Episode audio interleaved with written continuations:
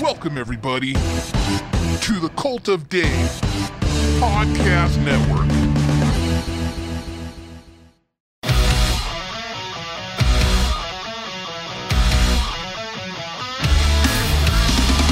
Ladies and gentlemen, welcome to the Something Good For You podcast. Yes, welcome to our little uh, radio station we have set up so uh, professionally. Yes, as uh, promised on the uh, last episode, we're actually a little bit more prepared this time. Uh, and in fact, we have a special guest with us. Uh, Cap, would you like to give him a formal introduction? Ladies and gentlemen, please welcome in our very elaborate studio we have set up Mr. Simon Stravelli of the Commonwealth. Woo! Welcome, sir. Hey, So, the way we're going to roll things on here is first, we want to thank our sponsors. Uh, Repo Record sponsors the show, and we're going to talk about them a little bit later on. But first, Hate Energy, our little energy drink, sponsors the show. So, I've yet why to the hell try it. not? I will make sure you have a can before you leave. Don't you that was worry. awesome. But what we like to on. ask anyone we wind up coming in here is, what do you hate? Let's kind of get this ball rolling. Sponsored by Hate Energy. Oh. How much what time do you ha- have? Man, we can go as got all long day. as you want. We have all fucking day yeah, the quickest thing you wouldn't mind at least saying that politics. I you hate. politics. Good. Excellent, because that is the number one rule about this show: is this is something good for you podcast, and politics is not good for you, and that's why we will chat about art, music, movies, books, television, video games, whatever's good for you. We will just never well, and he'll try to talk sports, but you know, Artists just need to quit pretending they have the answers. Yeah, because we're musicians. We don't have the answers. We haven't studied this shit, you know? At least that's my opinion. No, no, no. You're absolutely right. So, yeah, I can't fucking stand the politics shit either. No, we're just uh, there's just too many people doing that for you any anyway, and they're all building their uh, brands based on their takes and their personalities when presenting it too. So, Mm-hmm. and it's also and it's a- obnoxious. pull the microphone just away a little bit. That's why I used to said he being a acts real mic. weird. See, we're still we're still figuring it out. We actually have the Zoom recorder this time, but Cap is still having to use the cell phone while we figure out the best way to work the Zoom. So he's still acting weird and putting it like right against his face.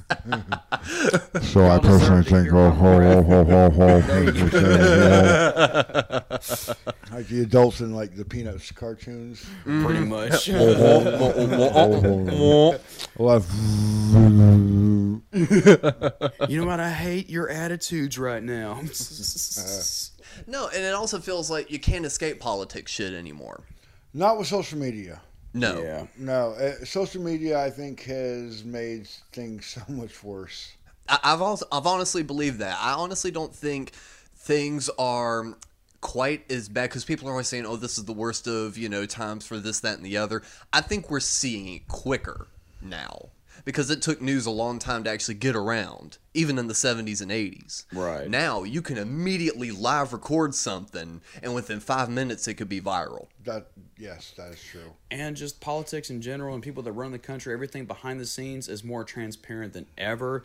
So it's just more obvious than so ever to than- speak. but again, Right. this is delving into politics, and it's like that's, that ain't shit. That shit ain't good for you. No, it's not. Nobody's really looking out for you. That's No. all I'm trying to say. No matter how much you love them and respect them, they're not really looking out for you. no, you gotta look out for your uh, you gotta look out for your fellow man, your fellow brother. Yep. That's what it really comes down to, in our opinion. Yeah, I'm all for that. What would be a good point to bring up is you are an amazing band called the Commonwealth. That's right. Thank you. Thank you. And what I would say maybe a few weeks ago, a month ago, you released a brand new E EP. I'd say about maybe two months ago, Okay. something like that. But We have we don't have hard copies yet. It was it's, it's all been um, it's just been released on it's on Bandcamp. Right It's on. called Worst Things First, and um, Joey Park was very meticulous and patient with us, and those are two qualities that I look for. And uh, he did he did a great job, and we're very we're we're we're, we're happy with it. I was actually apprehensive about it at 1st because I'm my own worst critic. Oh yeah, You I think know. we all are. Yeah. And I'm like, well, there's this, this, this, this, and this. I should go back. Oh man, I should have gone back and done this differently or whatever. But after listening to it a few times, it's I'm I'm I'm okay with it. I'm happy with it. Uh, and I'll it's- tell you, first time listening to it, it, it immediately grabbed me. The production is one of the things that did grab me because with Cap and I working at, you know, Fifth Man Studios a lot, we hear the tiny differences. Steve will go in and explain to us, be like, oh, you may be able to hear a tiny difference, but look at what I did to do this tiny difference. So when I listen to new releases, unfortunately, I'm kind of picking it apart, the production, everything in my head. So when I listened to you guys' new record, I was like, wow. That was one of the things that did stick out to me that I thought was really good. Joey knows what he's doing clearly, and he's been doing it for a long time anyway, right? he quit his job to do this full time. Wow. He built the studio in his house, and um, I mean, he's fucking awesome. Does he need session players? I Cap's love starting to whore himself I out love- for session I, I love work. the guy. Hardcore. We, we show up at his house, and then he had the you know the, like the separate uh, rooms off to the side. He's got the room with the microphone that's with, with the padded walls Mm-hmm. and everything, and then he's got with the big window, and then he's got the other room with the uh, the the monitor and where he does all his magic. the control room. yeah, yeah. That sounds pretty The similar cockpit. to. The cockpit. Yeah. yeah. That sounds pretty similar to our setup, where it's just uh, Steve's room is just a padded room too, and everything is recorded in there, and Steve in a padded room. lights, but with all the foam and stuff to capture sound and warmth of a room for those that aren't studio savvy. Right, right, right. No, I find funny you called it the uh, you called it the cockpit. The cockpit, Uh, yeah, well, in, that's- in Steve's uh, little cockpit area, it's actually a mural of the Millennium Falcon in the background, so it actually looks like you're sitting There in you the go. cockpit of the Millennium Falcon. There you go. It just goes to show you don't need a huge studio and huge elaborate toys to get something that fucking good on record. No, you just have to know what you're doing with those tools. I mean, some of the best records recorded in the 50s, 60s, and 70s didn't have a lot of technology It's either, fascinating. isn't it? It really is, is because I'm sitting there and you know we're looking at the bar grid, you know the sound waves and everything. I'm like, man, this is fucking just like it's captivating, It is. and I'm just like, this is so cool. I could do so much with this. I, I if I had you know if I had that, I. ah, I wouldn't leave the house. so now I know why Joey quit his job. Steve doesn't either. he doesn't leave the house at all. No, uh, his studio's just right in his backyard. He wakes up in the morning, takes care of the kids, That's makes so sure fucking that cool. the house is all taken care of, and he boogies on out to the studio and starts working on different Yeah, projects. That's what that's what Joey does. Yeah. And like I said, he was very uh, meticulous and pa- and uh, and patient with us. And um, Is this the uh, first real recording that Commonwealth has well, done? we did or- Mm-hmm. one at the milestone. Uh, D- uh, Dane Abernathy, he uh, he recorded it, and it was eight hours. Right. So you try to put as much into eight hours as you Oh, can, we've been there. yeah. and it's a good recording. I, I I have no problems with it. But I think as the band grows and you start getting more familiar with the songs, every time you step into a studio, it's going to just wind up being better. and I Well- think that's why we've re recorded some of our old material. Well, Brandon, um, Brandon Hamby from Seduc- the Seduction. Seduction, Yeah, yeah. yeah. He um he he's been asking us to come up there and uh uh and record with Mm-hmm. him. He's like, man, y'all just come up for a weekend or whatever. And I fucking love Brandon to death. Him, Right. he- he's an awesome guy. I've been hitting them up for session work too. Yeah, and I love what he's put out. He, he did the Van Huskins CD. oh, Oh, did right he? I didn't on. know yeah, that. which Word. is fantastic. Shout out to Van. I want to get Huskins. Eric in here. That'd be fun. Yeah, I love those I think guys. it, I think Eric's a big Kiss fan, so I, I think we could have a pretty decent Kiss I chat on fucking that love one. Van Hus- I named my, my I have a sh- I, have- I drive an '88 Astro van, which I named Huskins. Awesome. Excellent. So- but Brandon wanted us to come up there and record, and um, it's up in Wilkesboro. Mm-hmm. And I, I, I kind of wanted something a little, a little bit more closer to town. Like if I got off work one day and I'm like, okay, well I want to go by here and try to redo vocals or add more more of this part or Right. more of this part. I, I can do it without having to drive all the way. as- Because Yeah. after you he- after you hear it a few times, you're like, what can I change about it? Mm-hmm. And um, And it's something you could just be so dead set on while you were recording it too, Right. and then you listen to it three, four days later, and you're like, mm, exactly. I need to go back. Yeah. yeah, I want to go back. Oh, and then you come up with like another riff or something, or Right. um, you know, it's like, oh, this might sound cool. Let's I try do that a this. lot with my vocals. I, I'll wind up having my guitar takes. I'm pretty happy after the first two. Like after one or two takes, I'm pretty happy with my guitar work. My vocals, I'll wind up going in and redoing them about two or three times before it finally gets released. This is like the first time around is me kind of feeling it out and everything, and then the second time will be my okay, yes, this is the one. And then about a month into it, I start like singing it to myself walking to work again, and I'm like. "Hmm, I think I can sing them better now, and I go in one more time, and it's like, okay, yeah, I think we're good now. Yeah, no, I hear you. That- And uh, I'm not much of a vocalist. I yell. Well, see, I would I would disagree with that because especially listening with the uh, record, Daniel has some really great bass riffs, and he helps carry your vocal melody. You have a really well, Dan great has melody. Mm-hmm. Dan sings two of the tracks on the EP, um, the third and fourth tracks, and Dan Wasn't actually- one of them um, um, like a faith? like a faith. That's Right. that's one of my favorites on there. That was very good. The harmonies on that and the just the good song structure. That's I all really Dan. like that one. That's all Dan. He is a great. He is an amazing He songwriter. is. Yeah, yeah. Great I'm- ear for melody too, even with the bass and the vocals, and making it aggressive as fuck. Oh, But I'd have to too. say my favorite though is uh, back in the fight.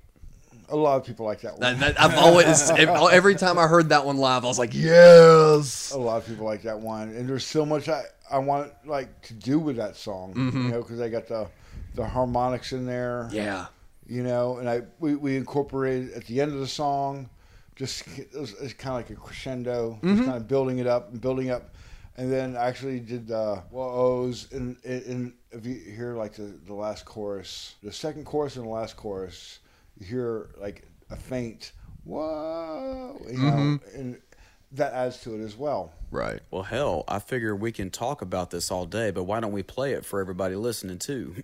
All right. Well, well, we might as well. So uh, at this point, we'll go ahead and bust on in. This one is which one you want to play, Lack of Faith or yeah, Back in the that's Fight? what I was saying. Yeah, Like a faith, yeah. All right. Well, this is Lack Show of Dan Faith. some love. we're just. yeah, there He you had a go. birthday We've yesterday. been talking about the song. Might as well show it to everybody. All right. Well, everybody, this is Lack of Faith. Hit it.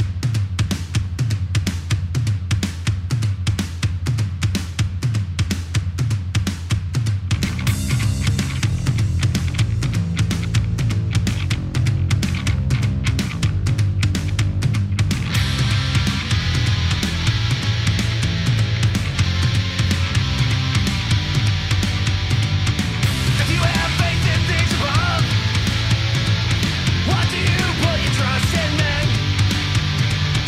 And if you think you've got the answers, I'm telling you you're wrong again. None of us alive are better than brothers or sisters of men. When he doesn't make you happy, what if I I ain't got nothing to lose. If you had to pick a side, heaven or hell, you've got to choose. I think I'd go out with the devil. Jesus was way too into one. None of us alive are better than brothers or sisters of men. When he doesn't make you happy, but it must I ain't got nothing to lose.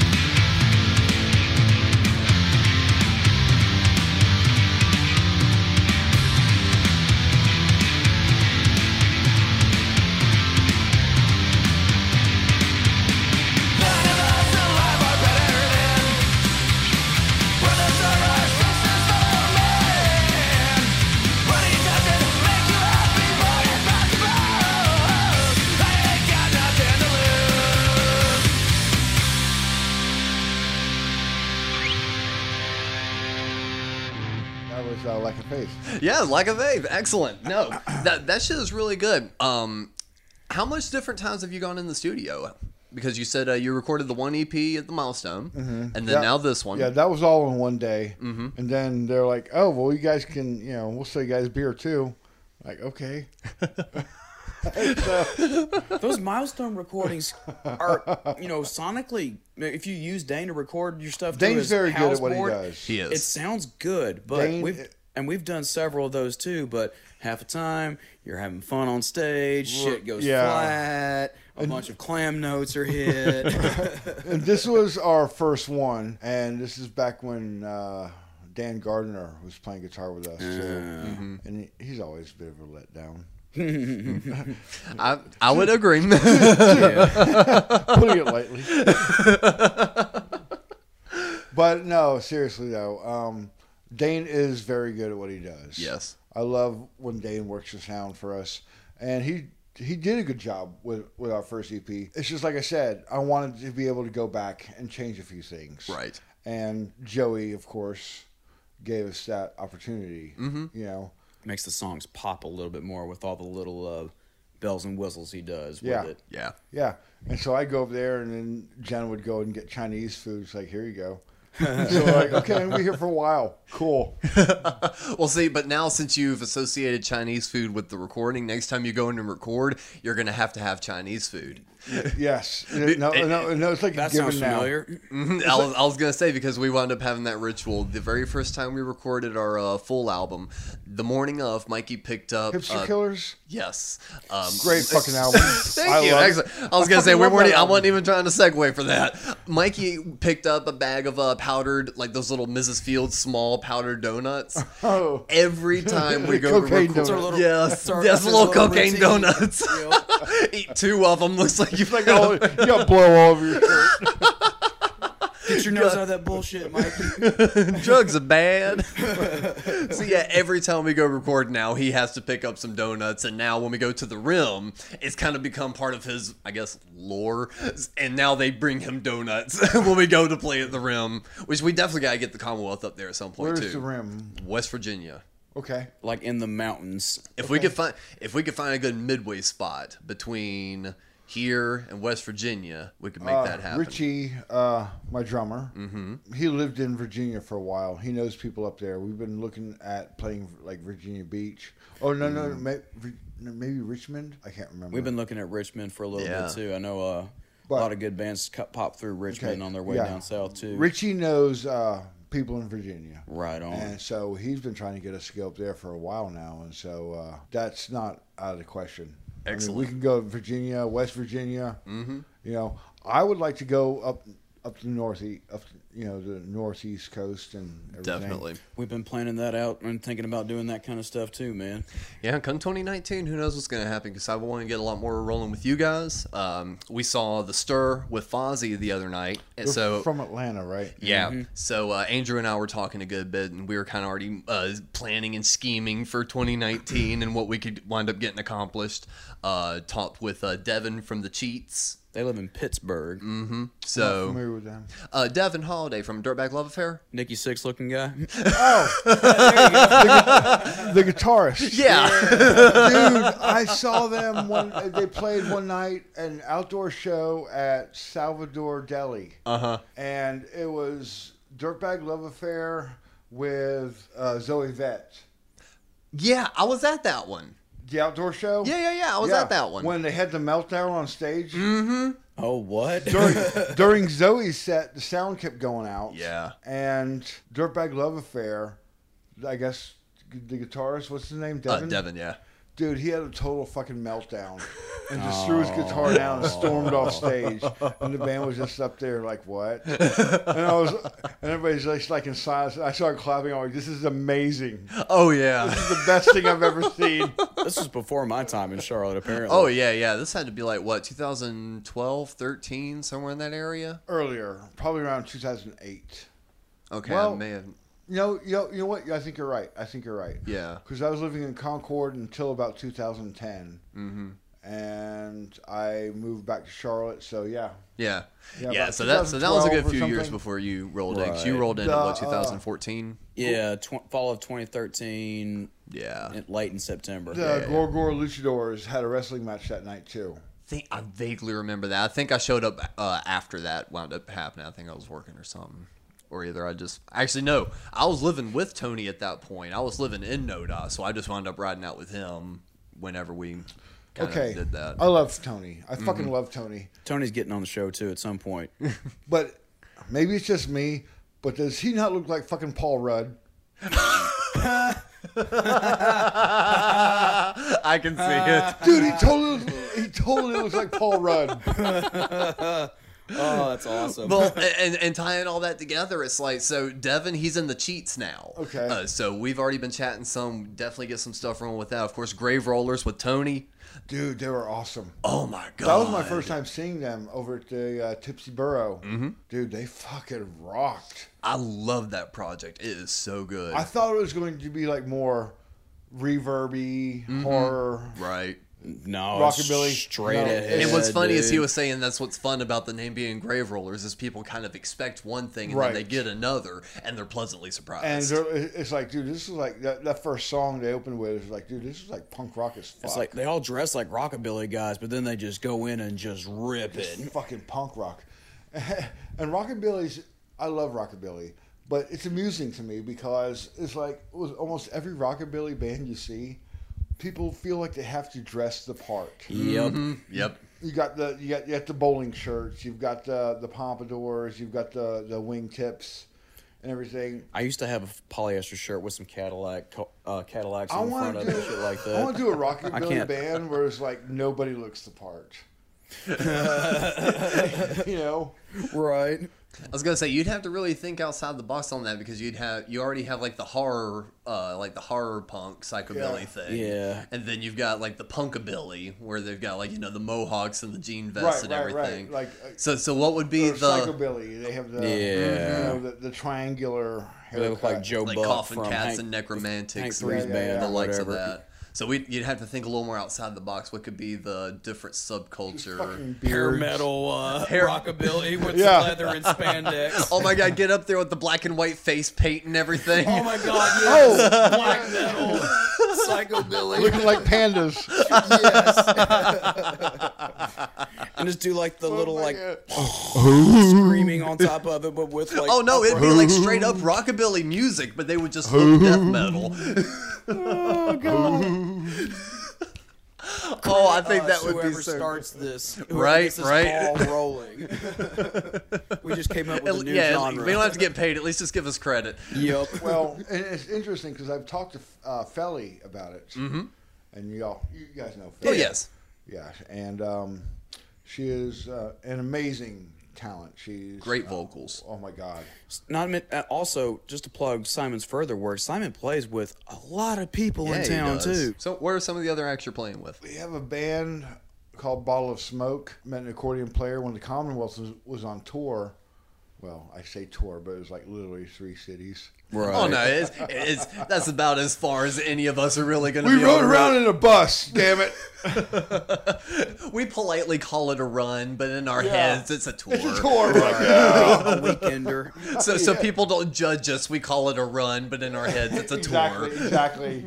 And we were in Atlanta. I met this guy because actually I was wearing this exact same shirt. That It's I'm a wearing Pogues now. T-shirt with uh, the singer on the. It's Shane like McGowan on it, and, and this Yeah. guy comes up to me like before we go on, and we start talking about the Pogues. He's like, "Dude, I love your shirt," and um, turns out he plays accordion. He's fantastic at it too. I mean, the guy is he's he's a great frontman, Mm-hmm. great showman, just a all-out performer and musician that just p- very much so. kills it. And so we started talking, and um, I was in another Celtic band here in Charlotte called Ghosts of Bannockburn. I really like that. I saw those. I saw you get play with those guys a few times. That was really. We were on a bill together with Ghost. You did double duty one night at Visual Light. Mm-hmm. Yeah. Yeah, With us, yeah. yeah, yeah. Yep. Yep. Uh, uh, and Fel- Dropkick and uh, Murphys. Felly was uh, singing with you guys for that too. Right. So things did not really work out with Ghosts towards the end. Nothing, nothing bad, but it was like you know we we each had our own mindsets on Yeah. where on where to go. Right. It's, it's cool because Ghosts um, have actually asked me to come and play mandolin with them a few times. Oh. Mm-hmm. Acoustic shows, whatever. Yeah. Yeah. And so, and I played the tenor banjo with them as well. But I met this guy Brian down in Atlanta, and um, so I left Ghost of Bannockburn and I, I started a band with him. And having a member of a band that lives like out of state, Yeah. you know, that's hard. That is really hard, especially Atlanta. Like South Carolina for us, it's like yeah, you know, that's toeing the line. Yeah, but this is Atlanta, like five hours away. Yeah, There's, that happens more often than you think, too. With band members just being like out of state by We've actually done this- several hundred miles. We've actually done the Skype thing. Oh yeah, Really? Yeah, at practice. Wow. And so Felly and PK plays fiddle.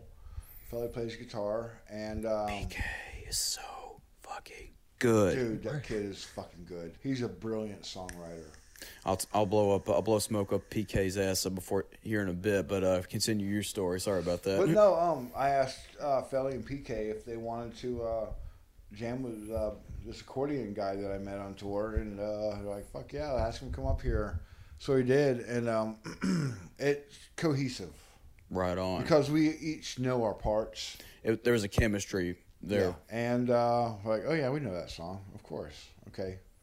And um, so I've got that going on. And then Felly has her own act, which I've recently got on board with. Is that archaic agenda or is No, that something that's else? Smelly Philly. Oh, okay, just smelly Philly. Just her songs, her, right on. originals. I've been playing. I'm attempting to play mandolin to her songs. Like I was telling you earlier Right. today, it's like it's for a song that's written that doesn't have a melody for like a mandolin or anything. You have to find it. yeah, because you're going on the chords that she's playing. It's like, okay, here's A minor, C, and G. Okay, I need to come up with a melody for that. Oh, that's that works with the vocals, Yep. and so, And she's got some pretty strong vocals oh, too. dude, she's one. She she she's an amazing singer. We're getting to the nitty gritty of arrangements right now. I love it. well, that's what happens when you wind up getting a bunch of music nerds in a room. That's what it just winds Uh-huh. up coming down to. Speaking of music nerds, I think it's time for another plug.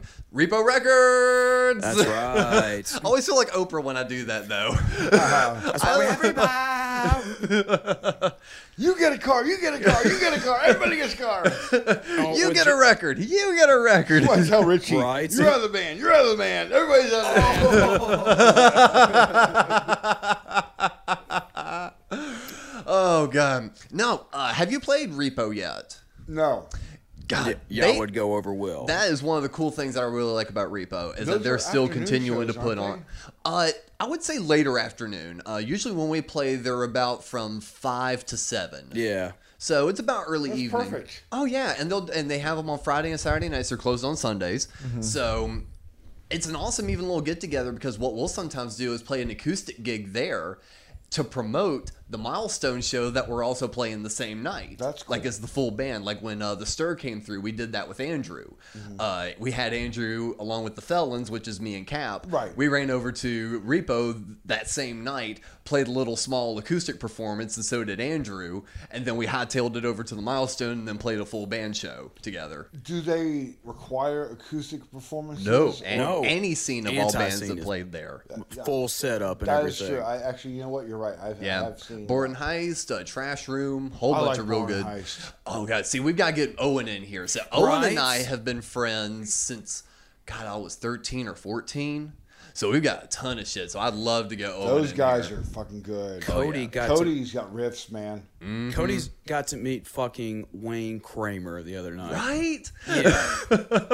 And Cody is Russ Ward's kid, That is correct. Circling it back to any scene. guitarist from Anti-Scene, and I've known Russ for a while. Russ, he's a good guy. Oh yeah.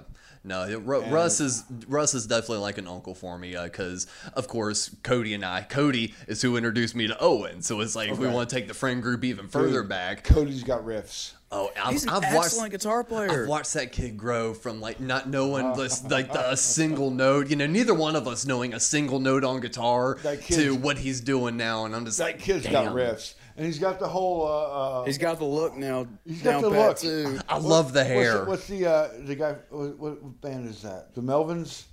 He does have the buzz haircut. I Yeah, can see yeah, that. I can see yeah. that. Buzzo. Alright. He's oh got- he- God, I've never noticed. But he wears that. he wears like the blazer. He's Mm-hmm. got the hair and everything. I mean, he's got his own thing going on. I'm like, Definitely. dude, that's fucking cool. And he just rips.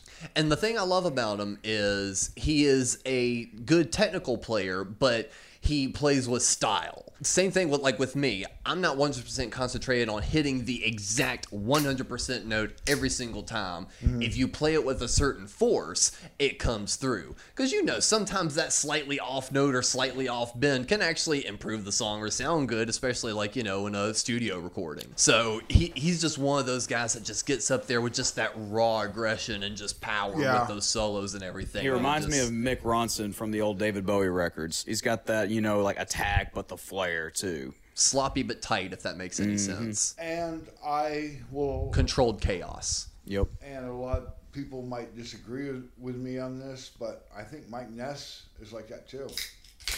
Uh, it's in the early days. I feel that he's been a little bit more.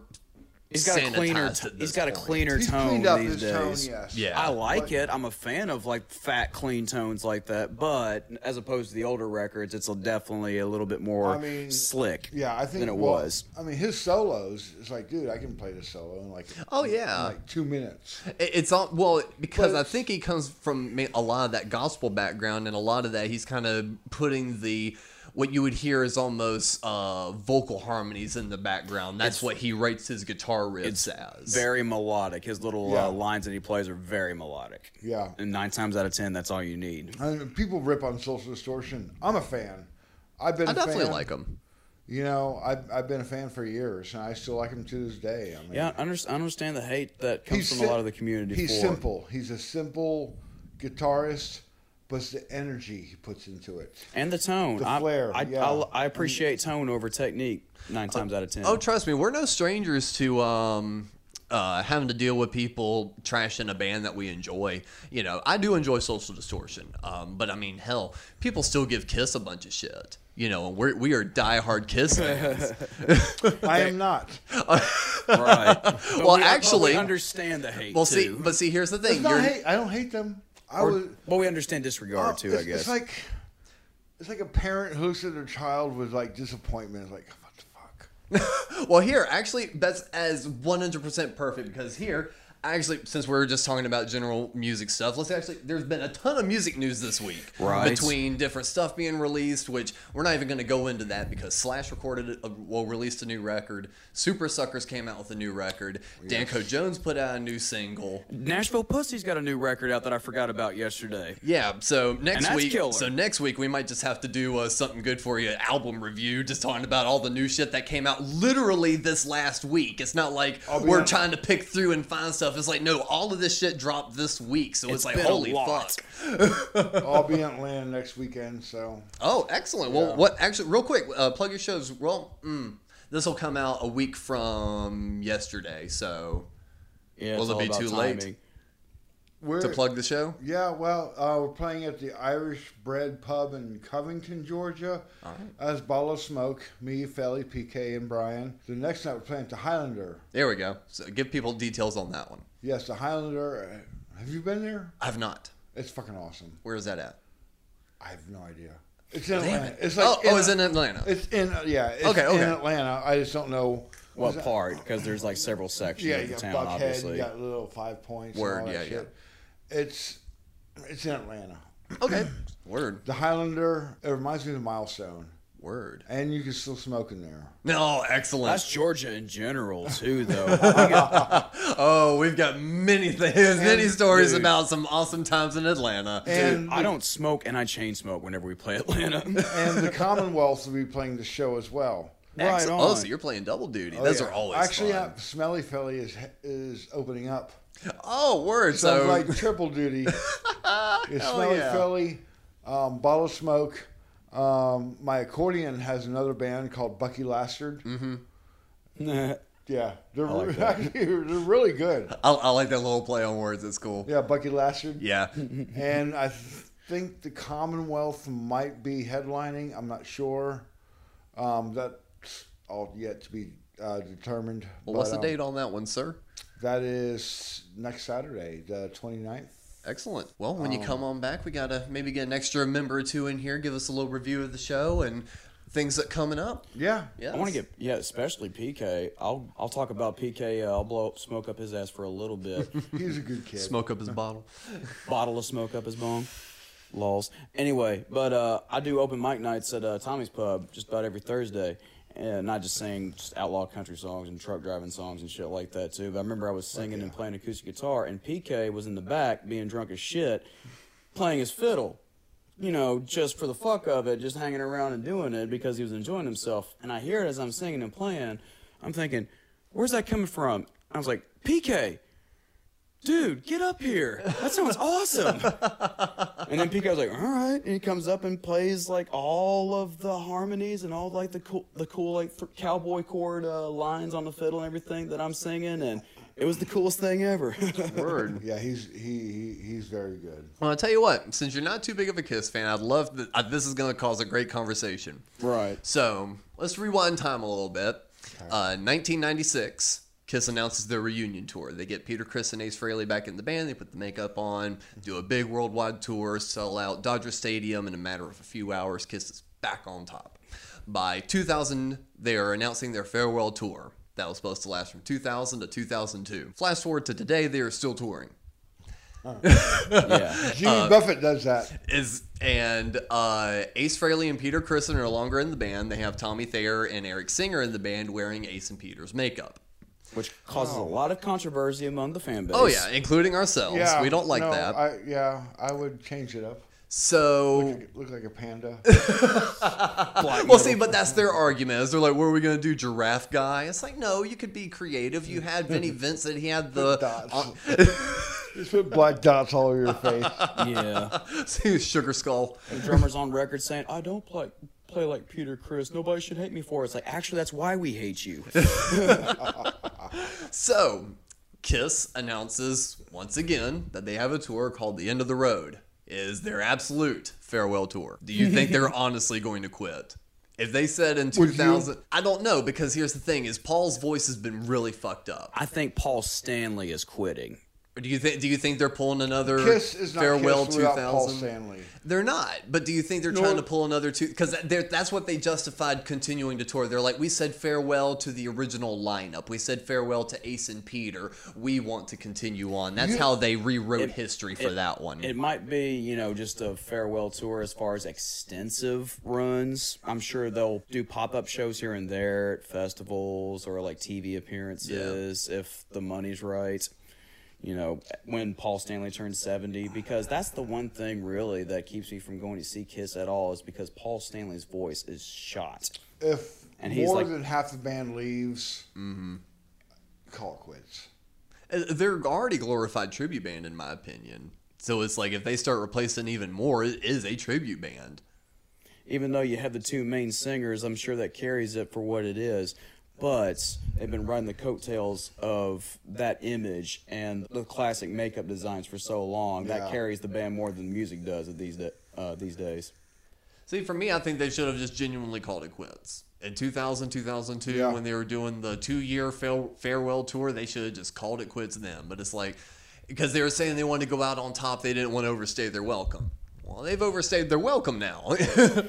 and honest, and you think you- if they'd have l- genuinely quit in 2000, you think individual each individual member would have killed it as solo acts on their own post no, Kiss? because Gene would have released the asshole album like he did. yeah, but Paul it's would have released his fucking Right. pop, uh, his pop rock, you know, synth album like he did. like- right. I mean, but, but imagine it'd be like Vince- Tommy would go back to playing in black and blue, and Eric would go back to you know well, well Ace would keep doing his shit, and Peter wouldn't do anything like he did anyway. Right. But I would imagine it'd be like what Vince Neil does, where he just goes out and plays Motley Crue sets. Well, that's what I was gonna lead into. That's I was trying to tie all this together. Motley Crue is going back in the fucking studio. they're working on uh, music for the Dirt. They got a Dirt movie coming out that that Netflix has picked up, and they're recording, uh, I guess, new versions of their classics for uh, or like four new songs. Original because- lineup. Yeah, Yeah, it's always been those four anyway, except for like a brief period in the early '90s. But What changed in the nineties?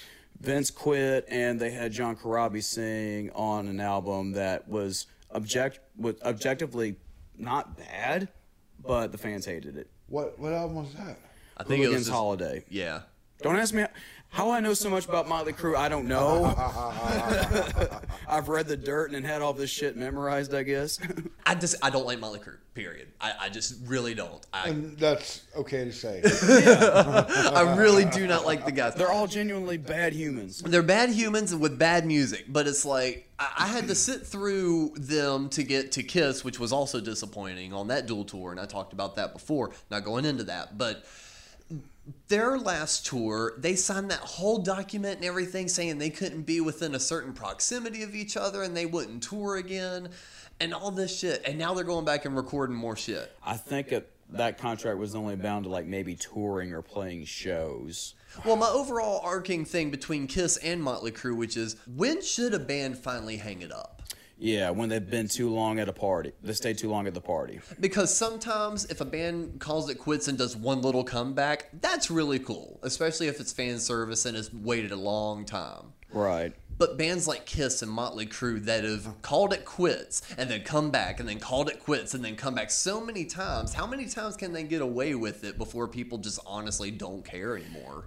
There's this one, oh, That's, one- a, good, that's a good question. one That's a band great that did it question. right uh, one one band that i'm not genuinely really a fan of their music at all but i feel like did it the right way was twisted sister d snyder is 60 whatever years old and is and said numerous times gravity wins so i'm not going to be on stage just heaving and hoeing uh, doing my uh, rock star thing at 70 and watching my body give out Yeah. and that's why they only did a handful of shows last i think it was last year and called it quits from there Yeah.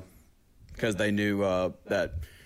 Because I know Like you're a watching classic Kiss rock and guy, shit. so I'm sure. I say I know you're a classic rock and punk rock guy, Yeah. so you know I'm sure there's still some bands that you know tour around today that you know had classic records that you listen to. So can you think of any of them that you know is even still worthwhile? DRI is playing tonight at Rabbit Hole. Oh no words. That's shit. right. I grew up, I, dude. They were one of my favorite bands in high school. Fucking love DRI, man. And I saw them, saw them once years ago with Exodus and Body Count. Oh, that would have been a brutal show. Dude, it was. I Oh, got, I got God. trampled in the pit. I had shoe prints all over my fucking shirt. I met Ice T. That was cool. Oh, I bet that was cool. Dude, he's short, man.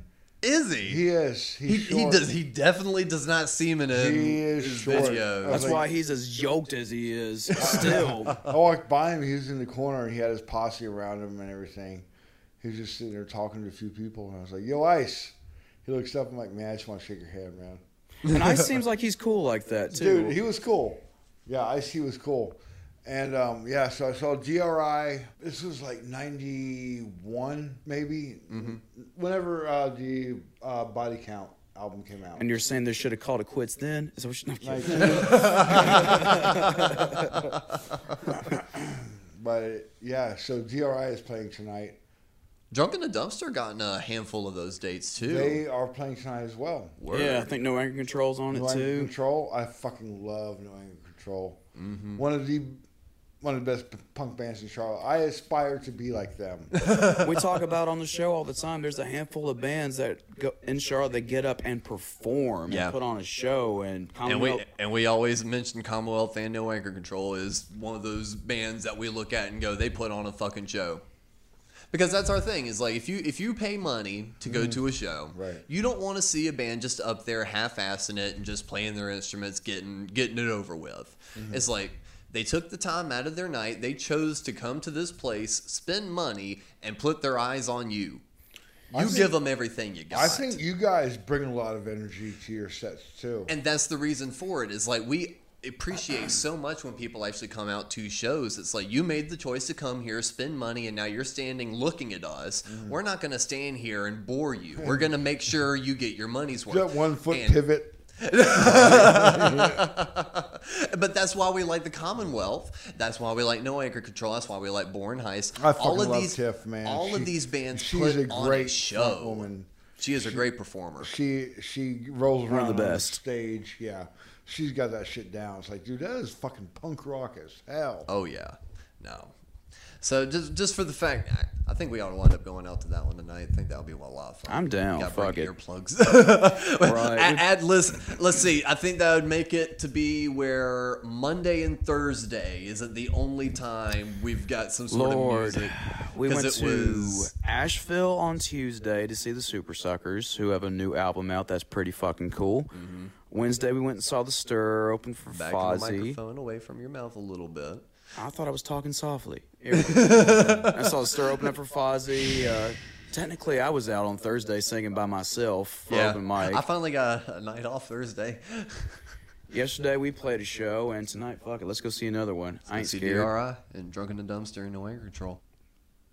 That'd be awesome. That was the silence of agreement. we all nodded. this, is, this is an audio medium. we don't have cameras here.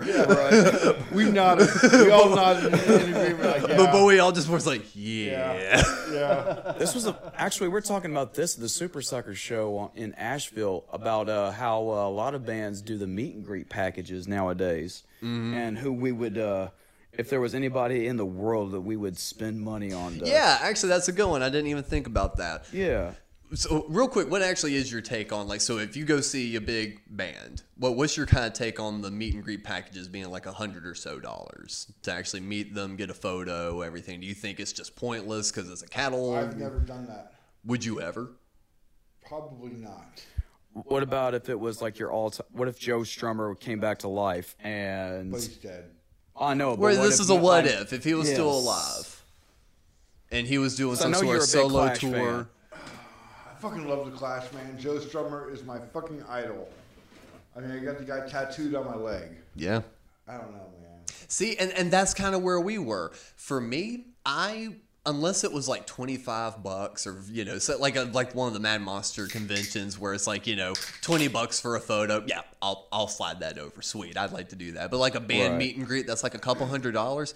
I couldn't really justify that. The only way I could is if it was actually a personalized experience because like for instance bring it back to kiss gene simmons is doing that vault experience thing where it's like for two or five grand you'll meet up at uh, a central location with you know everyone else that purchased one in the town uh, it's a all day thing there's food drinks he does a q&a session hangs out with everyone each one has all this different stuff so me personally I, s- I still wouldn't spend the money on that even if i had it but that sort of thing is getting a little bit closer in line with what I would be willing to spend money on because it's not a okay, you're going through the line. Oh, hi, great to meet you. Okay, t- pose for the photo. Like a book signing. Yeah, Right. exactly. It's not a book signing. It's like you're actually hanging out with them. They're just they're sitting there, you know, chatting with you. But there's food involved. There is- so That's, that's awesome. Exactly. So it's like, so that's what I'm saying is like, so for me, if, if it was like, um, if Johnny Ramone was still alive, I wouldn't pay, I wouldn't pay Right. money just to meet the Ramones in a like f- book signing situation because they, I know their personalities. I've seen enough interviews with them. I've heard about them enough to where I know we would get the bare minimum. Oh yeah, thanks for listening to the record. Snap, you know, and then you know, oh yeah, yeah, boo, boo, boo, boo, on the way down the line, you wouldn't get anything. But if it was for a grand or two, Johnny Ramone would come to my place with an acoustic and he would talk about the stuff that inspired him. Oh. We wouldn't even talk about Ramones. We would talk about the stuff that inspired him and the stuff that he genuinely enjoys in He was life. so conservative, too. He was. He was very. He. He We did wouldn't not have to put talk his about personal politics, life. but- Well, no, No, he, he was politically, but he also didn't really put his personal life out on Front Street much. No, he That's didn't. true. Joey Ramone did that. Yeah. The KKK took my baby away was a song about Johnny Ramone. Yep. Taking his Taking his girlfriend, yeah. girlfriend. And Johnny played it. It it was probably just like, fuck it, it's a good song. Well, because he saw it- Yeah, it's like another beat song. Well, he knew what it was about, even. But the thing was, Oh, is he he, did. Oh yeah, I mean that that sort of information and knowledge. They, I mean, that's basically how everyone else came to know of is because it got circled around in that group. But that's when he really looked at it from the business standpoint of this is a good song, we're gonna play it. I don't give a shit. And he was like strict businessman the whole time too. He was like the guy as far as getting all that set up. Yeah, so it's like to be able to finally peel back the layer because his book that was released post death, uh, ghostwritten by John Cafaro, he was the one that helped with a lot of the story of the Ramones or Ramones Raw documentary stuff. Johnny was already planning a book, but there was a little bit of unwritten segment, so he got up with Lydia and a few other people and they kind of finished it up for him. And in the book, he does talk about growing up some, so it's like you got a little bit of a deeper look into Johnny. Johnny's personal life, but I would. I'd love. I, that's the kind of thing. If I had the money, I would spend it on. If it was like two grand, yeah. Have jo- I would love for Johnny to come over. We'd we'd share a drink, just talk about music. D- We, I would try to u- avoid even using the word Ramon because I know he would be so tired of it. I'd be like, I would want to just connect with him on just a movie level or a- anything. That's what I would be willing to spend the money on. Mine would be Keith Richards, just because he is- was such a studio guy and such an all-around, just like great musician anyway, and would fuck, discover all these fucked up tunings on guitar to write just like the most basic riffs and stuff like that too, and to pick his brain on going into the studio because he would play bass on a lot of those Stones records and everything too. He would always be the first one in and the last one out, even in their drug heydays, just because he was just that enamored with it. And I Yeah. would love to pick that mindset. And that's why the bass player is never credited on uh, Bill Wyman of the uh, those early Stones records was never credited at all. But I'm sure he wasn't complaining because he was a member of the Rolling Stones. Right. thought, uh, Bill Wyman was there from the beginning. he was, but Keith Richards played a lot of the uh, bass tracks on uh, the late '60s records I got because. it covered. Fuck you. go home. Go home. well, it, take, it would take Mick and uh, everybody else forever to get to the studio because it was the drug heydays, and Keith would be like such the biggest studio nerd, and he and Charlie would get in the, the room and have everything done by the time everybody else got in there, and nobody would complain because it was good nine times out of ten. Fucking Richie tells me this story time and time and time again about Charlie Watson, Mick Jagger. And- Which one oh, please do tell. yes. All right, because I call Richie my drummer. Yeah. He's like, no, you're my singer. I'm like, "Wha- Whatever, dude. And That's fun. there's a story about the Rolling Stones where Mick Jagger was calling Charlie Watts his drummer like all fucking night, and like I guess he called him to his apartment or something. right. And Charlie Watts got dressed up in a suit and tie, polished his shoes, everything, goes up to the, f- to the floor in the, in the room where uh, Mick Jagger was staying. Mick Jagger opens the door, Charlie and, fucking Watts knocks him the fuck out, says, You're my fucking singer. I love that. And Richie uses that shit against me. It's like, fuck you, Richie. Charlie Watts is probably my favorite member of the group because he does not take for granted the fact that he's in the Rolling Stones, but he does not enjoy the celebrity at all. Yeah, he's he's, just- just like I. He's just like I hate it. I don't like being recognized. but he's not hating the paychecks either. I imagine. And uh, just even talking about uh, other music stuff that was coming out, did you see what William Shatner released? Uh-uh. He's doing a Christmas record Yep. with a with a bunch of fucking celebrities. Let me. I'm gonna read off this track listing for you. Jingle Bells with Henry Rollins. Because they're yeah, because they're boys. Blue Christmas with Brad Paisley. What's That Little- was like night and day, uh, but do go on. Little Drummer Boy with Joe Lewis Walker. Winter Wonderland with Todd Rundgren and Artemis Pyle. like Leonard Skinner? what the fuck? Twas the Night Before Christmas with Mel Collins, uh, Run Rudolph Run with uh, Elliot Easton, O Come, O, Oh, from the Cars, right on. uh, o Come Emmanuel with uh, Rick Wakeman, oh, from Yes. Silver Bells with Ian Anderson. Uh, from Jethro Joe Cole. this one doesn't have any extra credit, so I guess it's just Shatner, but uh, one for you, one for me. I hadn't heard that. I guess that may be an original. Yeah, I guess. Uh, Rudolph with uh, Billy Gibbons, Oh fuck yeah! Silent Night with Iggy Pop. I can't wait for this record, dude. White Christmas with Judy Collins, uh, Interesting. Feliz Navidad with Danny uh, Bander, and then there's a second version of Jingle Bells, punk rock version with Henry Rollins. I, cannot hear this. wait. I uh, cannot wait for this record. have This all is this new probably going to music be out. the best Christmas record ever. I don't know, man. Nat King Cole had a good one. oh, yeah. William Shatner, though. Look at that. Shatner Claus. Shatner Claus. that guy is eighty-five or something around that to see if Age- this says it. He's he's in his early 80s. Is he really? Yes, Shut he is definitely in his early 80s. I don't know the exact age, but he is up there and just killing it still. Well, see, and he and uh, Henry Rollins were uh, close buds because uh, Shatner's done records before, and uh, Rollins has sang with him. They had a song called "I Can't Get Behind That."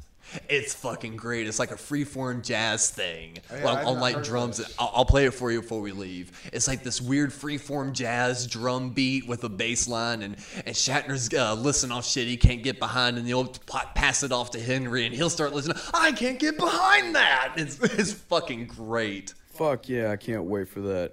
Yeah, so for the fact that all of that's going down. All right, I just looked it up. Fucker is 87 years old. Holy Is he? shit. A lot older than I thought. Birthday March 22nd, 1931. Wow. Shatner, He's 87. 87 years Good old. Lord, dude. He's like, what, 13 years away from 100? And he's still active as fuck. I Wow. well, P- uh, Patrick Stewart 78.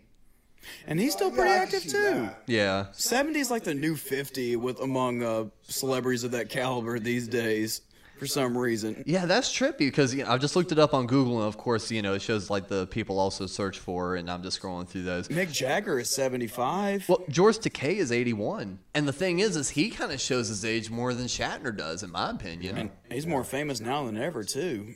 George Takei is. I feel like he was a lot more famous a few years ago. When Yeah. He had like that really popular Facebook or Twitter page. Yeah, he was internet famous for a hot minute. Yeah, that seems to have kind of died down some, but.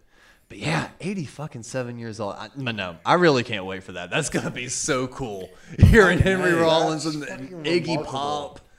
87? Yes. Dude, that's like fucking remarkable. And, and the thing, if you listen to uh, any of the Rollins spoken word thing, he speaks so yeah. highly. Oh, he speaks so I've highly seen of him. live. A- And the thing is, it's like Shatner is what I want to be when I'm that age. He just wants to have fun. He does what he wants to do, and it makes him happy. If people don't get it, well, damn the rest. This is what I want to do. I want to make an album that has members of punk rock bands and everything else, because I'm fucking William Shatner, damn it. And he seems like he's legit into it too. Yeah, it's like if he thinks he's gonna have fun with it, he does it. And, and, and that's the kind of attitude I definitely want to have, and that's why we wanted to do the podcast. It's like we know. 99% of the people are not going to, our friends are not going to listen to this bullshit, you know? So, but it's like, we are doing it for us, you know? It's because it's like, you've always got something to look back at. If we put cameras in people's faces, people change a little bit.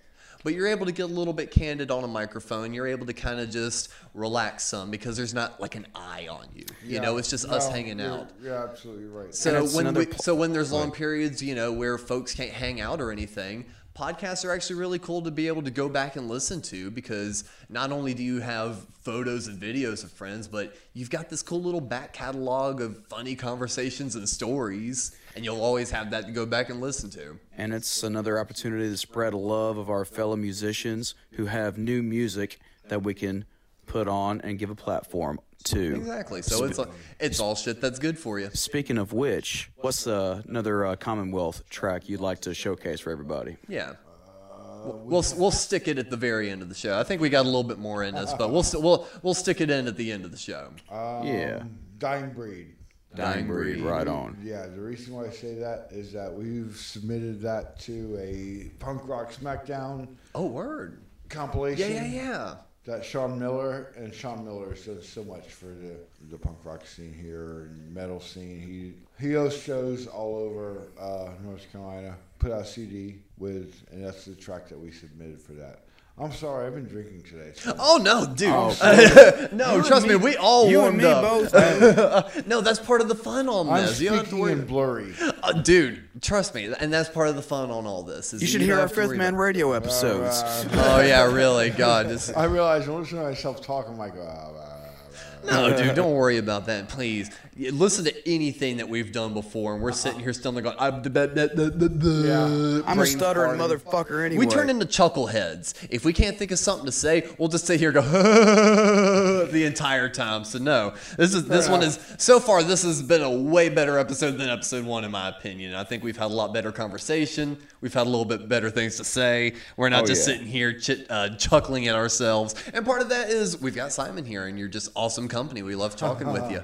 I appreciate it. and yes, props to Sean Miller because the guy does so much for the music scene here in uh, North Carolina. He put out this the uh, the, uh, the CD, the Punk Rock Smackdown. Yeah. It's like thirty bands. Yeah, because he's been putting on the Punk Rock SmackDown shows. Yeah. How many has he been averaging on those? Because it seems like they've been popping up a lot lately. Right? Yeah. It's, it's a pretty cool little thing, you know. He's kind of built his own little roster of you know punk bands.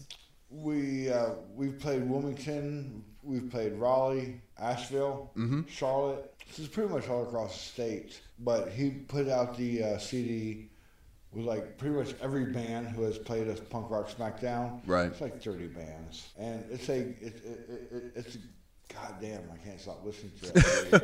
it's so good. There are so many good bands here in North Carolina. And Dying Breed's on that compilation? Yes, it is. Right on. Well, where can people find that compilation if you know right off? Uh, do you know Sean Miller? Oh, do you have the to, uh, get listeners it from him? don't. Do you know Sean Miller? Right on. Um, You should know Sean Miller. No, he, I, actually, I don't know if. He, we'll throw it up on the uh, Yeah, Facebook I- and Twitter I- I don't know page if for you. he's- By, by the time this comes out, I'll make sure and get the links and everything all together. We'll throw it up on the page and everything because, of course, we just want to spread the word of good music. If it's good music, that means it's something good for you. If you like it and if it makes you happy, that's something good for you. and so, yeah, Dying Breed is the track that we've uh, submitted to that. Mm-hmm. It personally is one of my favorite songs.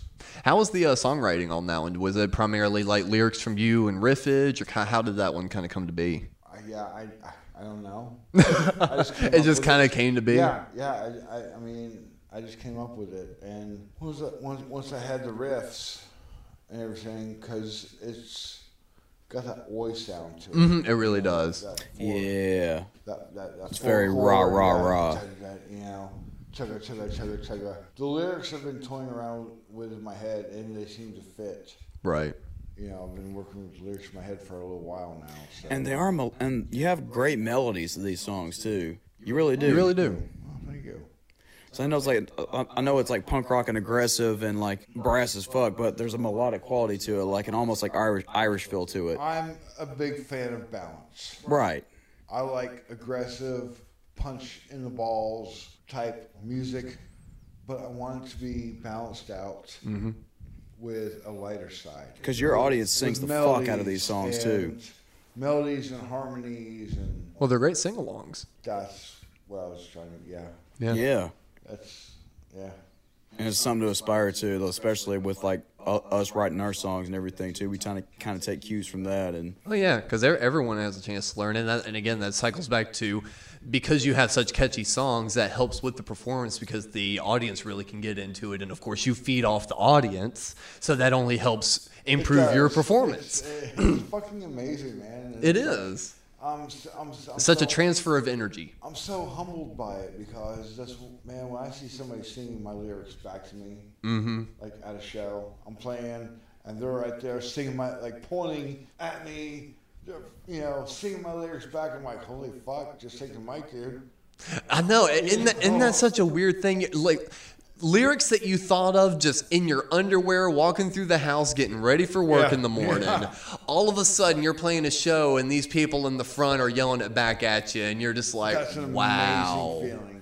I, I hadn't really had that before until maybe about a year ago when we released uh, "Hit the Gas," and that was the Yeah. first time we had like a really catchy chorus, and we went up to the rim. It was the first time we had played the rim, but Brad had kind of you know gotten everyone kind of on board, you know, really pumped them full, you know, showing them the band before you know we came up, and as soon as we started playing "Hit the Gas," and they it, like. Three or four people up in the front, you know, just immediately fists up, turn it up and get it loud. I, I, I couldn't sing for a split second. I was just like, It's humbling as it really is. it, And it, it brings you like I don't know, man. Yeah, but yes, it's humbling. it's, yeah, I But don't- it's also a testament to how good your songwriting is. If people connect to it in that way, they're going to sing it back to I'm you. still gonna beat myself up.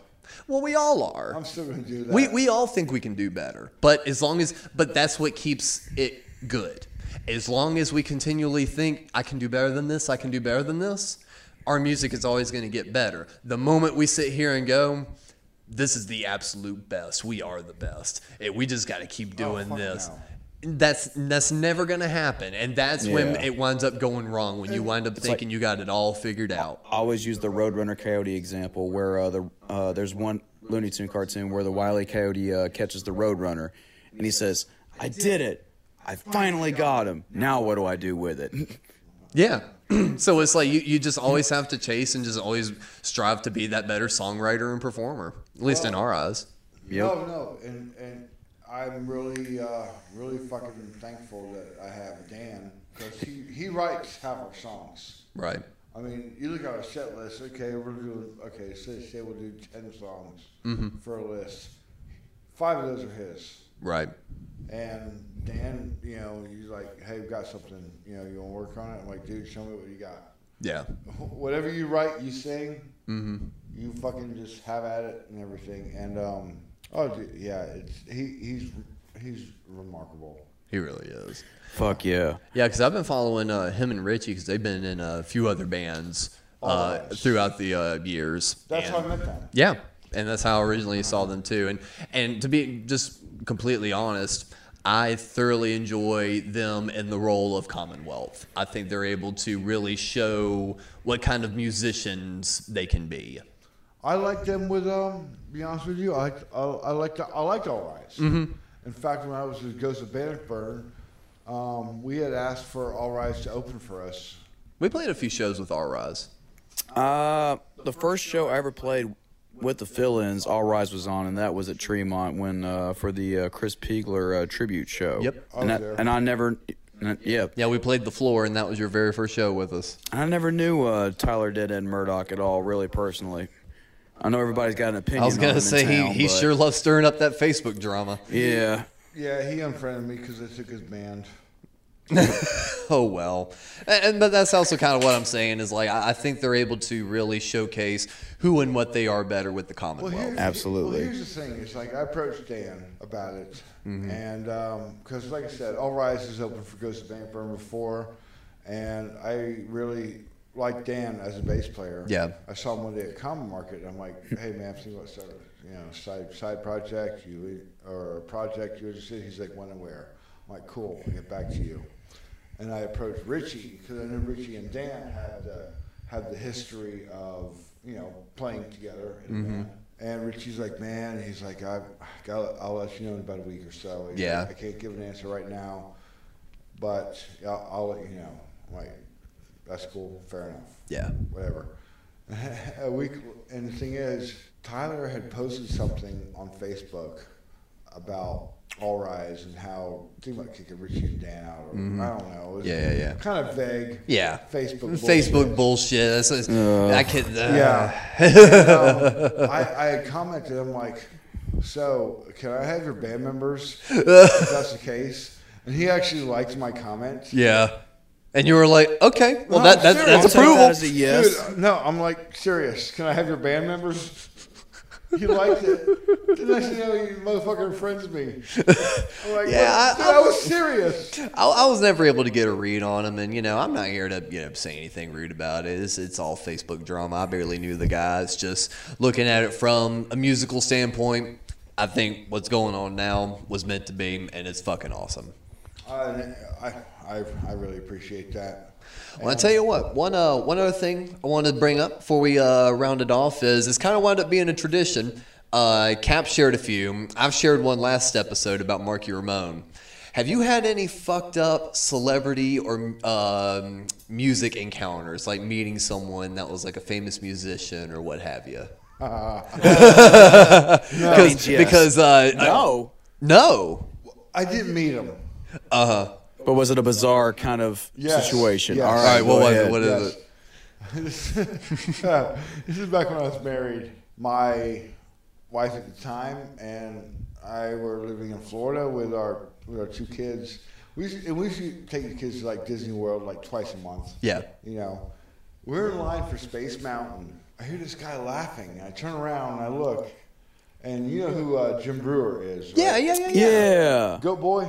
Yeah, Go Boy, SNL, and Yeah. uh, Half 'Cause Baked he's and all got, that. He's got a very recognizable. He really profile. does. It's like he, he tucks his chin. He always looks stoned. His eyes are always Well, he has squinted. sunglasses on. Right. He tucks, he tucks his chin in when he laughs and everything. I'm like, sitting there looking at him like, that's Jim Brewer.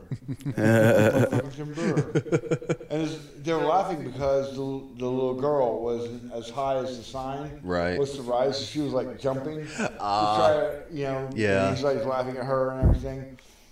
And then look next to Jim Brewer, there's a guy about my height, Mm-hmm. slick back blonde hair, tattoos, hot rod flames, Yeah. pock marks. It's James motherfucking Hetfield. No What? shit. Swear to God. I swear to God. 'Cause Wow. I, I mean, I grew up loving Metallica. Yeah. They were As like- we all did, yeah. Yes, I fucking love Metallica. I had posters all over my walls. I know what the guy looks like. yeah, yeah, yeah. He's about my height, you know. Yeah. I'm sitting there looking at him like, he had, he had like the goatee, you know. Yeah. And I'm sitting there fucking, oh my God.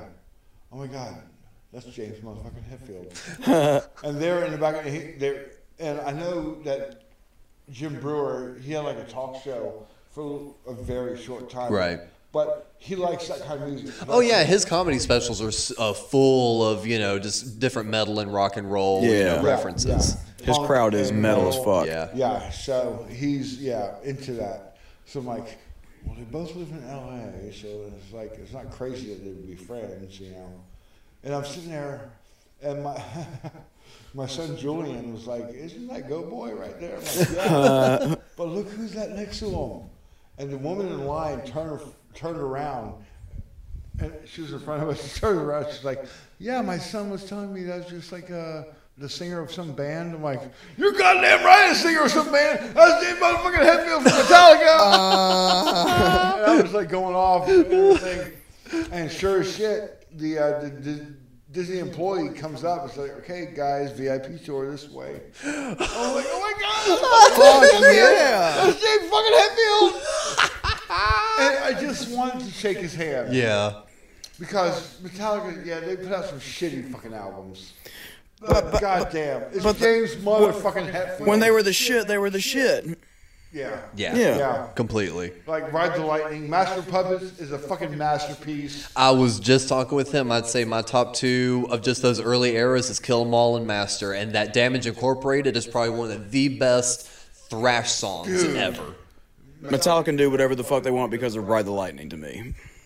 Ride the Lightning is badass too. Yeah, that's my Every- favorite. Everything Cliff Burton related. Oh yeah. Oh yeah. And God, so he I'm was sitting just there- such an amazing bassist. Oh yeah, died at what 24? Something 24 like years that. old? Way too fucking but you young. were able to get like VIP uh, access. Or? They did. Oh, okay. Oh yeah, James yeah, yeah. Hetfield, Jim Brewer. I'm like, okay, they're special because they're getting VIP shit. and so it was funny. like the entire day, I'm like looking around for them. like, I go through the parks. I'm You're like looking fucking for- squirrel.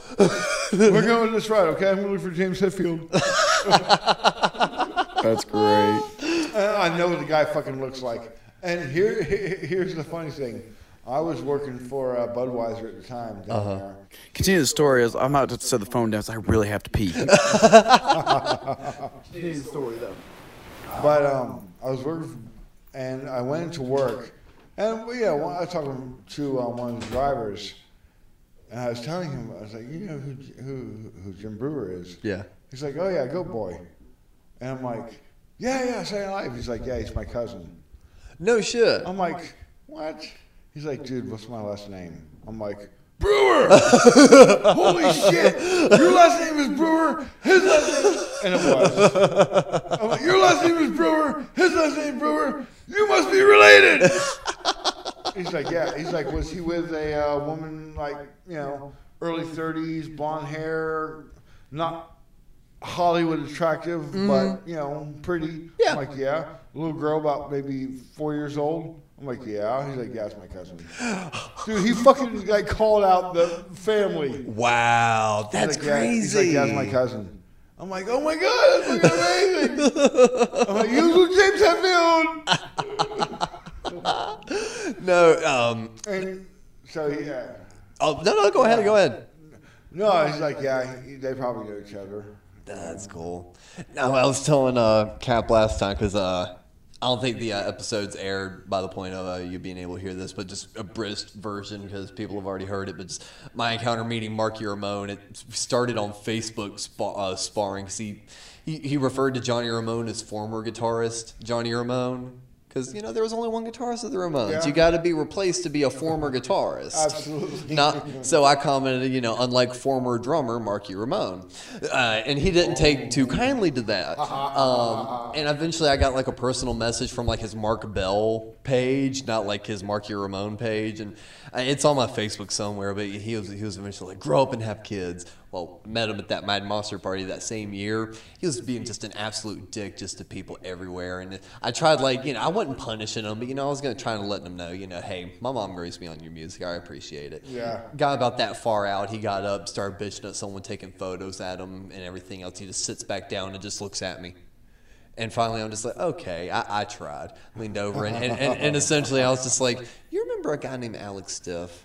He goes, what do you mean? He goes, you run your Facebook? He goes, yeah, sometimes. It's like, maybe a post about, you know, former guitarist Johnny Ramone. He just kind of leans back. He's like, yeah, you can leave. he was he was not a fan of Alex Stiff on that. Hey, I'm back from my pee break. and yelling right into the microphone. Yeah, just so everybody knows.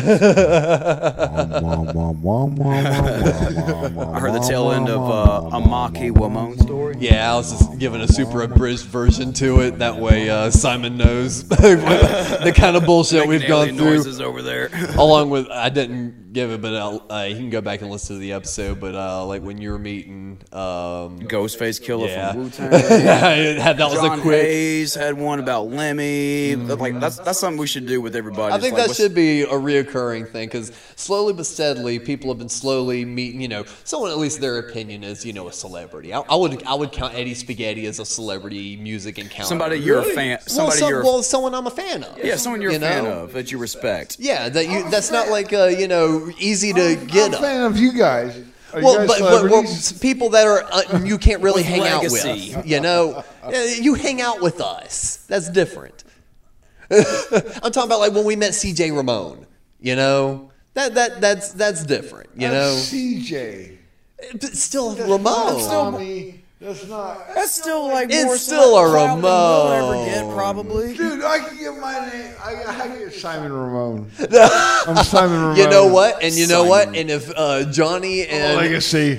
and if Johnny and Joey had knighted you a Ramon, I would accept it. Was there a process to that?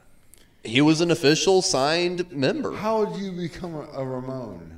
It was By- tryouts, and Yeah, he but- fit the part. Johnny l- legit said we're gonna go out and find a DD clone that plays Yeah. bass like that. Yeah, they they held tryouts, they held everything. Come on, man. You can't replace GD. You can't. not songwriting quality, but as far Hey, Mark! no, you you 100% can't replace Didi, but that was what they were trying to do, and they just they got someone all their own, and that's why they were happy with it. But no, so if if you were if you were knighted a Ramon by Joey and Johnny, I'd accept that too. That's, that's what I was actually more curious about was um, how do you get knighted a Ramon?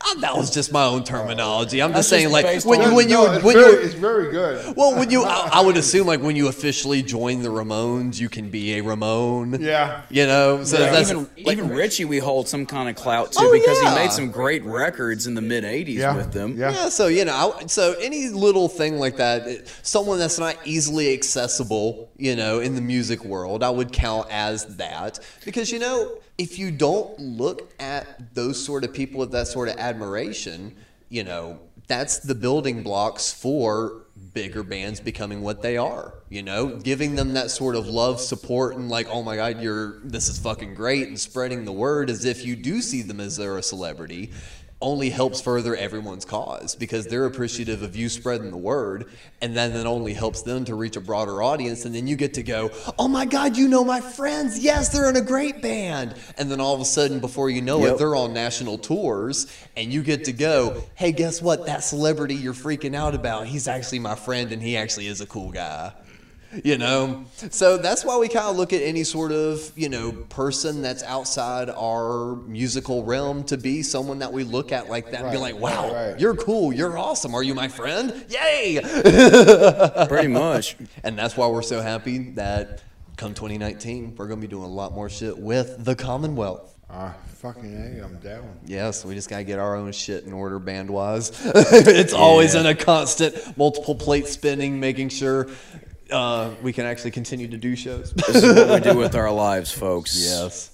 But it, I'm enjoying the fuck out of it. Tuesday we went to Asheville. Wednesday we went to. You we was here for a recapped this show. already. Oh, did we already? Yeah, you I'm having fun. Cap, Cap's starting to repeat himself. He's Simon's been how talking many this all beers day. in? Well, you- well, well, that's yeah, Four. that's part of how fried my brain is of how busy this week is. That should be an indicator of how s- how uh, maniacally busy we stay over here, folks. But hey, you know, we're not staying busy doing stuff that we hate. We're staying busy going out to shows that we want to see, Mm-hmm. recording podcasts with dear friends of ours, making memories. I'm, I'm So- very glad to be here. So even though we're staying busy, it's something good for you. There you and this go. has been this week's episode. Tune in next week. We don't know what the hell we're doing, but same time, same place. Right on. did, did you ever think of an outro? no. Asshole. Fine, we'll rip off Dave Chappelle. and zip it out. Nope, we'll, we're not that one. We're ripping off Dave Chappelle again. Chappelle again. if, and if people ask us why, we say fuck them. That's why. There you go.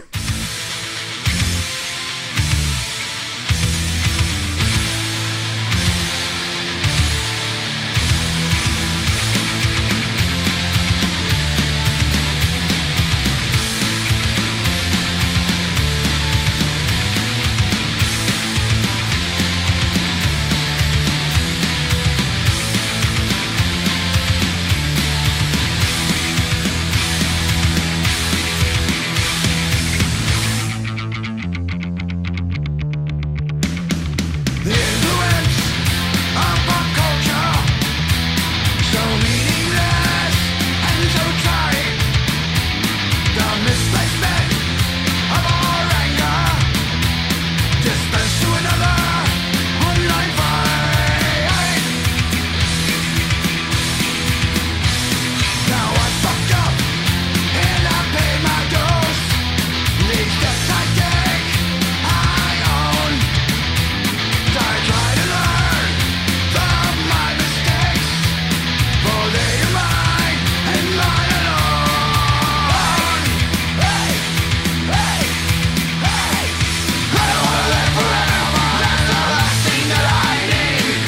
While I'm here, I'm making it clear we're the last to die and free. I don't wanna live forever. That's the last thing that I need. While I'm here, I'm making it clear we're the last to die and free. There were broken hearts singing love songs. There was music without passion, without soul. No one left to play. Songs with meaning anymore. No one left to play. Rock and roll. Hey, hey, hey. I don't wanna live forever. That's the last thing that I need. While I'm here, I'm making clear we're the last of a dying breed. I don't wanna live forever. That's the last thing that I need. While I'm here, I'm making clear we're the last of a dying breed. Dying breed.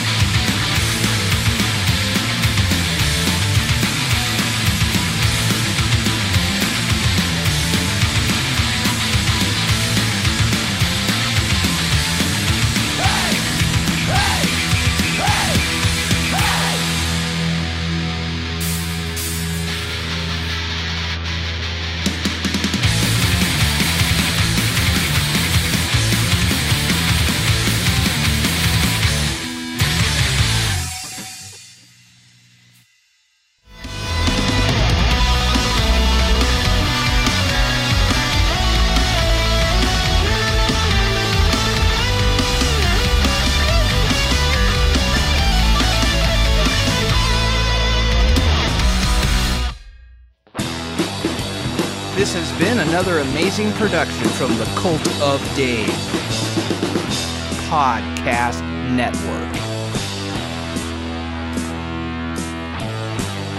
Everyone in this room is now dumber for having listened to it.